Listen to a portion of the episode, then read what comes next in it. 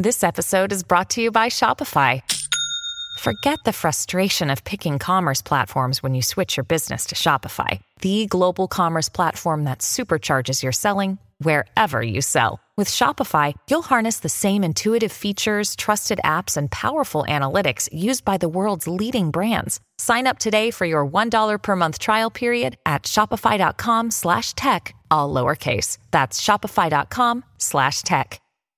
The Joyce Kaufman Podcast is being brought to you by Code Red Roofers, South Florida's leading residential and commercial roof experts.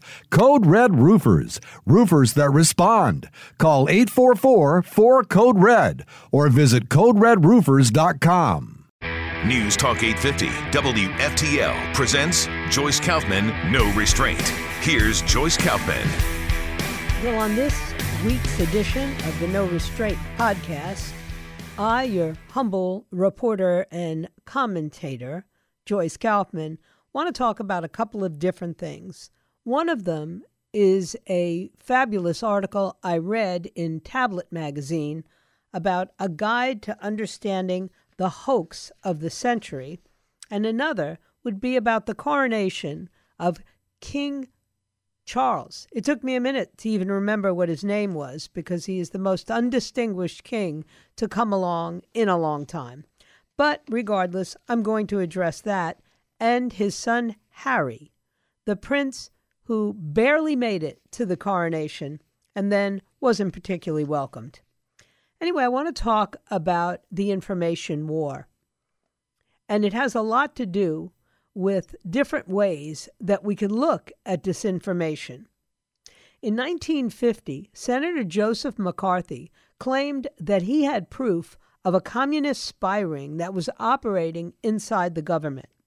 Overnight, the explosive accusations blew up in the national press, but the details kept changing. Initially, McCarthy said he had a list with the names of 205 communists in the State Department. The next day, he revised it to 57. Since he kept the list a secret, the inconsistencies were beside the point. The point was the power of the accusation, which made McCarthy's name synonymous with the politics of that era.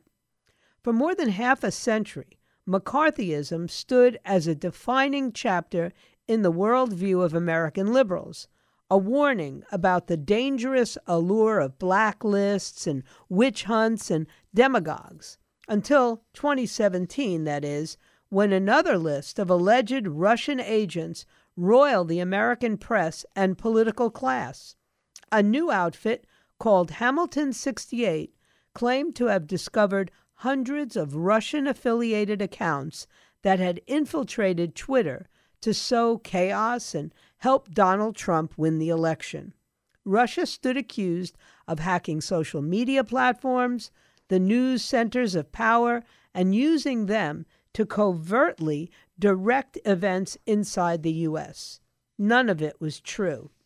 After reviewing Hamilton 68's secret list, Twitter's safety officer, Joel Roth, privately admitted that his company was allowing real people to be unilaterally labeled Russian stooges without evidence or recourse.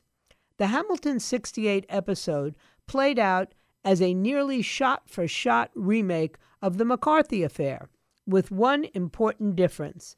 McCarthy faced some resistance from leading journalists as well as from the U.S. intelligence agencies and his fellow members of Congress. In our time, those same groups lined up to support the new secret lists and attack anyone who questioned them. When proof emerged earlier this year that Hamilton 68 was a high level hoax perpetrated against the American people, it was met with a great wall of silence in the national press. The disinterest was so profound it suggested a matter of principle rather than convenience for the standard bearers of American liberalism who had lost faith in the promise of freedom and embraced a new ideal. In his last days in office, President Barack Obama made the decision to set the country on a new course. On December 23rd of 2016, he signed into law the Countering Foreign Propaganda and Disinformation Act, which used the language of defending the homeland to launch an open ended offensive information war. Something in the looming specter of Donald Trump and the populist movements of 2016 reawakened sleeping monsters in the West. Disinformation, a half forgotten relic of the Cold War, was newly spoken of as an urgent existential threat. Russia was said to have exploited the vulnerabilities of the open internet to bypass U.S. strategic defenses by infiltrating private citizens' phones and laptops. The Kremlin's endgame was to colonize the minds of its targets, a tactic cyber warfare specialists called cognitive hacking. Defeating this specter was treated as a matter of national survival. Quote, the U.S. is losing at influence warfare, end quote, warned a December 2016 article in the defense industry journal Defense One. The article quoted two government insiders arguing that laws written to protect U.S. citizens from state spying were jeopardizing national security. According to Rand Waltzman, a former program manager at the Defense Advanced Research Projects Agency, America's adversaries enjoyed a significant advantage as the result of legal and organizational constraints that we are subject to and they are not. The point was echoed by Michael Lumpkin, who headed the State Department's Global Engagement Center, the agency Obama designated to run the U.S. counter disinformation campaign. Lumpkin singled out the Privacy Act of 1974, a post Watergate law protecting U.S. citizens from having their data collected by the government, as antiquated. The 1974 Act was created to make sure that we aren't collecting data on U.S. citizens. Well, by definition, the World Wide Web is worldwide. There is no passport that goes with it. If it's a Tunisian citizen in the United States or a U.S. citizen in Tunisia, I don't have the ability to discern that.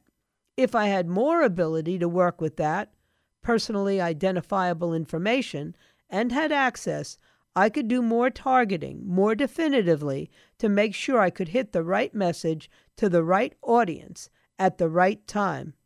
Gee, thanks, Mr. Lumpkin. The message from the U.S. defense establishment was clear to win the information war, an existential conflict taking place in the borderless dimensions of cyberspace, the government needed to dispense with outdated legal distinctions between foreign terrorists and American citizens. Since 2016, the federal government has spent billions of dollars on turning the counter disinformation complex into one of the most powerful forces in the modern world, a sprawling leviathan with tentacles reaching into both the public and private sector which the government uses to direct a whole of society effort that aims to seize total control over the internet and achieve nothing less than the eradication of human error. Step one in the national mobilization to defeat disinformation fused the U.S. national security infrastructure with the social media platforms where the war was being fought. The government's lead counter disinformation agency, the GEC, declared that its mission entailed seeking out and engaging the best talent within the technology sector. To that end, the government started deputizing tech executives as de facto wartime information commissars. At companies like Facebook and Twitter, Google, and Amazon, the upper management levels had always included veterans of the national security establishment. But with the new alliance between U.S. national security and social media, the former spooks and intelligence agency officials grew into a dominant bloc inside those companies. But with the new alliance between the U.S. national security and social media, the former spooks and intelligence agency officials grew into a dominant bloc inside those companies. What had been a career ladder by which people stepped up from their government experience to reach private tech sector jobs turned into an ouroboros that molded the two together. With the DC Silicon Valley fusion, the federal bureaucracies could rely on informal social connections to push their agenda inside the tech companies. In the fall of 2017, the FBI opened its Foreign Influence Task Force for the express purpose of monitoring social media to flag accounts trying to discredit U.S. individuals and institutions. The Department of Homeland Security took on a similar role. At around the same time, Hamilton 68 blew up. Publicly, Twitter's algorithms turned the Russian influence exposing dashboard into a major news story. Behind the scenes, Twitter executives quickly figured out that it was a scam. When Twitter reverse engineered the secret list, it found, according to the journalist Matt Taibbi, that instead of tracking how Russia influenced American attitudes, Hamilton 68 simply collected a handful of mostly real, mostly American accounts and described their organic conversations as Russian scheming.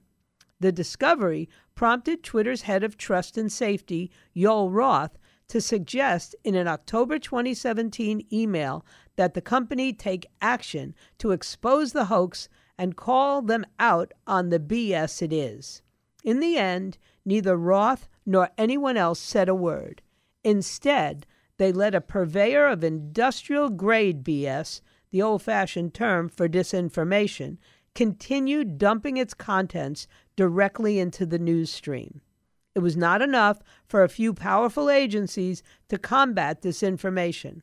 The strategy of national mobilization called for not only the whole of government, but also whole of society approach, according to a document released by the GEC in 2018. To counter propaganda and disinformation, the agency stated, will require leveraging expertise from across government, tech, and marketing sectors, academia, and NGOs. This is how the government created war against disinformation became the great moral crusade of its time. CIA officers at Langley came to share a cause with hip young journalists in Brooklyn, progressive nonprofits in D.C., George Soros funded think tanks in Prague, racial equity consultants, private equity consultants, tech company staffers in Silicon Valley, Ivy League researchers, and failed British royals. Never Trump Republicans joined forces with the DNC, which declared online disinformation a whole of society problem that requires a whole of society response. Hi, everybody. This is Adriana Trigiani. I'm the host of You Are What You Read. I have the privilege of interviewing luminaries of our times about the books that shaped them from childhood until now. We get everybody from Sarah Jessica Parker to Kristin Hannah, Mitch Albom, Susie Essman, Craig Ferguson, Rainn Wilson, Amor Towles, you name it, they come, they share. New episodes of You Are What You Read drop every Tuesday on Apple, Spotify, or any major streaming platform wherever you listen to your podcasts. Even trenchant critics of the phenomenon, including Taibbi and the Columbia Journalism Review's Jeff Gerth, who recently published a dissection of the press's role in promoting false Trump Russia collusion claims, have focused on the media's failures, a framing largely shared by conservative publications, which treat disinformation as an issue of partisan censorship bias. But while there's no question that the media has utterly disgraced itself, it's also a convenient fall guy, by far the weakest player in the counter disinformation complex. The American press, once the guardian of democracy, was hollowed out to the point that it could be worn like a hand puppet by the U.S. security agencies and party operatives.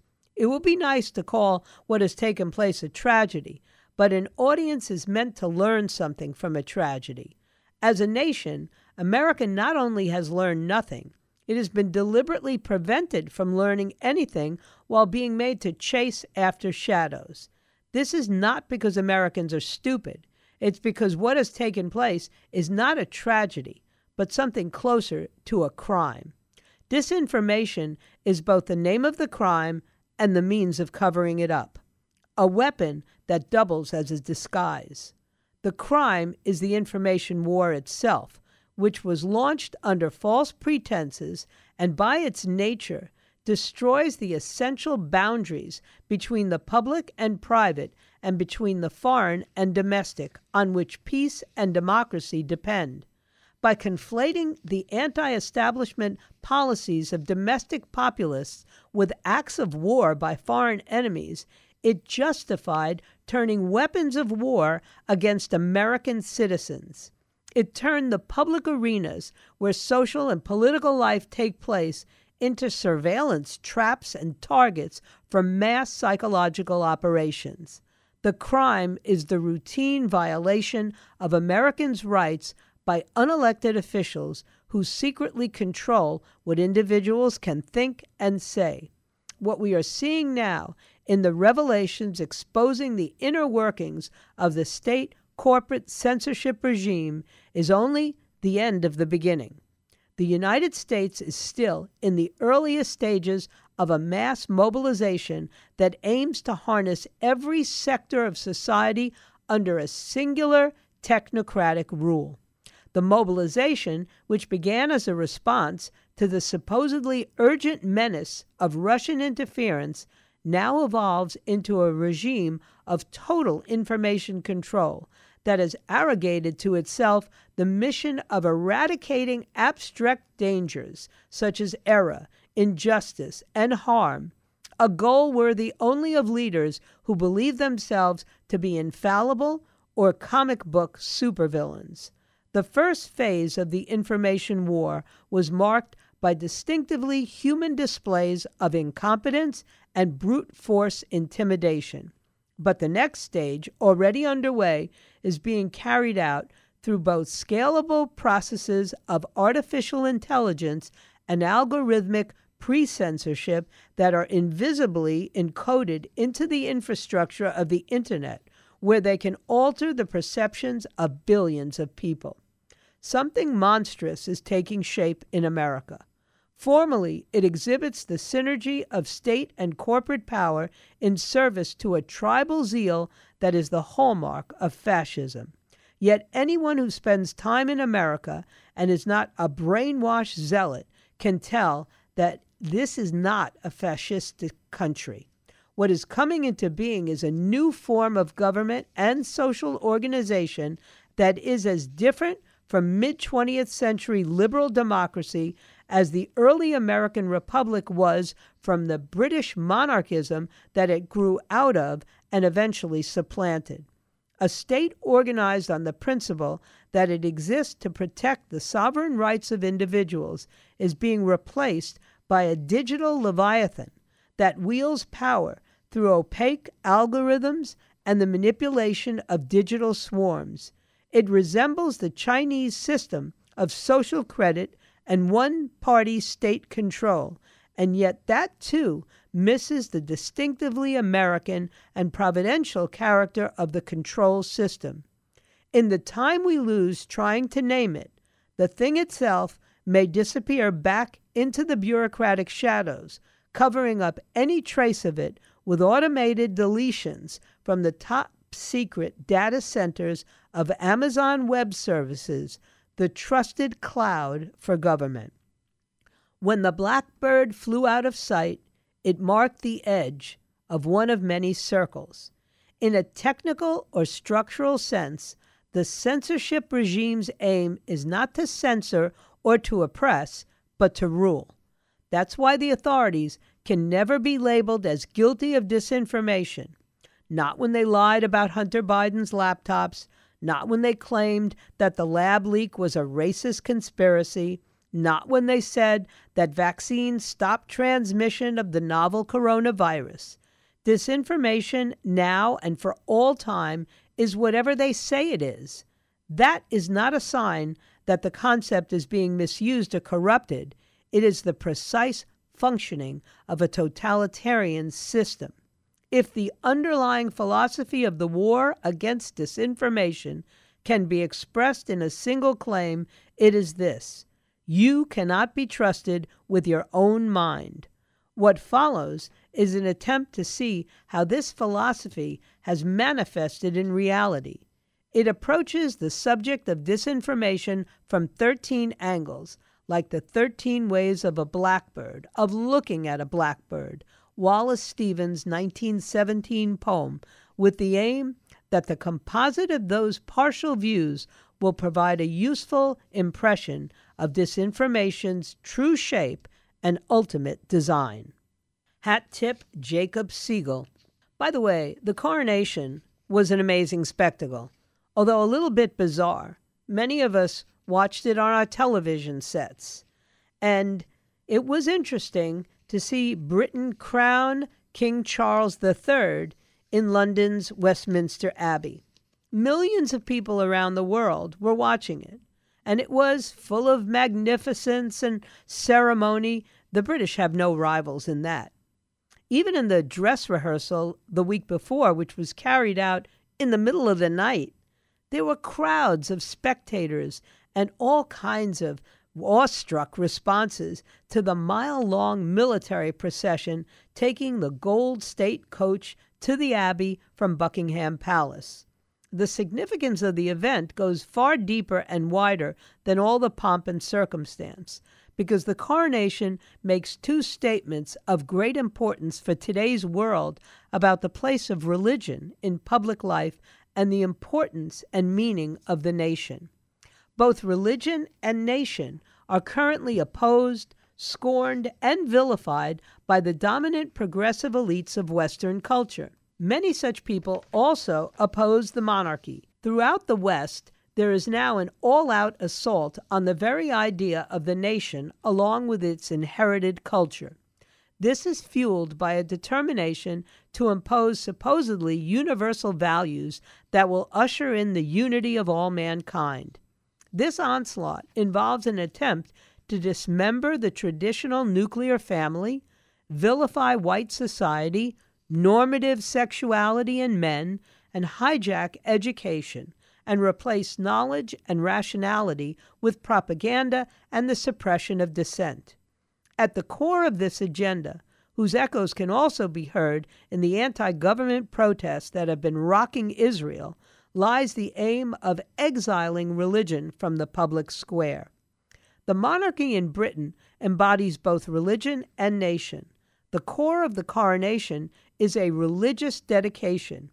Dressed in a simple shirt, the king is anointed with holy oil, and in this private ritual will take his monarchical oath of service to God.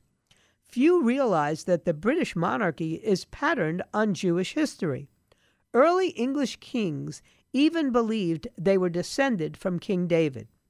They appreciated the revolutionary aspect of ancient Israel.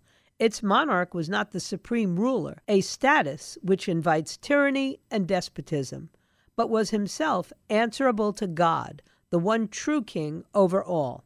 The British coronation rite is modeled on the accession of King Solomon as described in the Book of Kings. Solomon was escorted to the throne by both religious and military leaders, as was Charles, and was anointed by the high priest, represented by the Archbishop of Canterbury.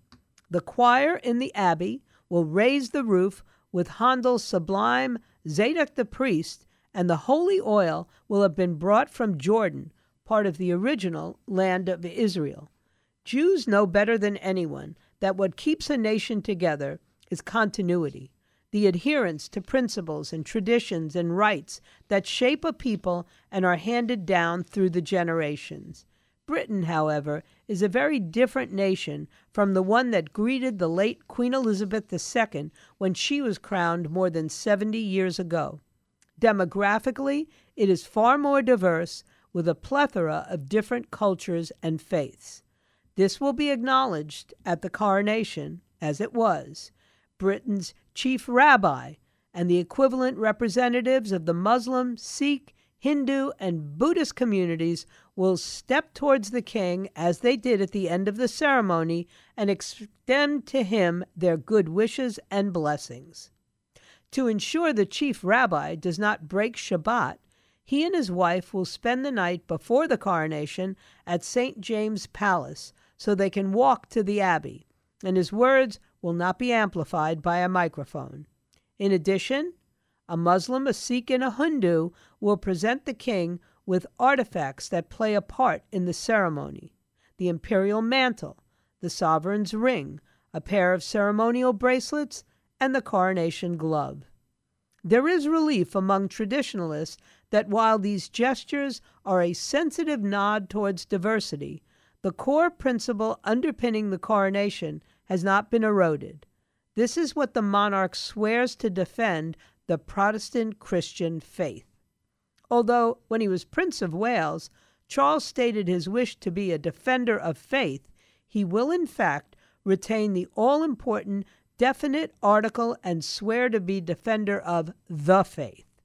An increasing number of people can't see the point of this in a society where religious belief is now a minority pursuit. However, Christianity remains key to the nation's integrity and sense of itself. Christian values are fundamental to the West justice and the rule of law, compassion, putting others first, above all, respect for every individual's humanity as created in the image of God, all come from the Hebrew Bible and the Christianity that cemented them into Western culture. The idea that minority cultures can only thrive without that umbrella structure is mistaken. In its absence, Groups will fight other groups for power, and the weakest will go to the wall. America, which has neither a monarchy nor an established religion, nevertheless subscribes to those values. Biblical precepts and the example of ancient Israel are explicitly referenced through America's foundational institutions. Only a nation whose citizens are united by a common culture within a delineated territory can defend those values in that territory and thus protect civilization itself. That's why the onslaught on the Western nation and its core religious inheritance is so very troubling. The king is an intelligent and sensitive man who is devoted to his people and did very many good things as Prince of Wales.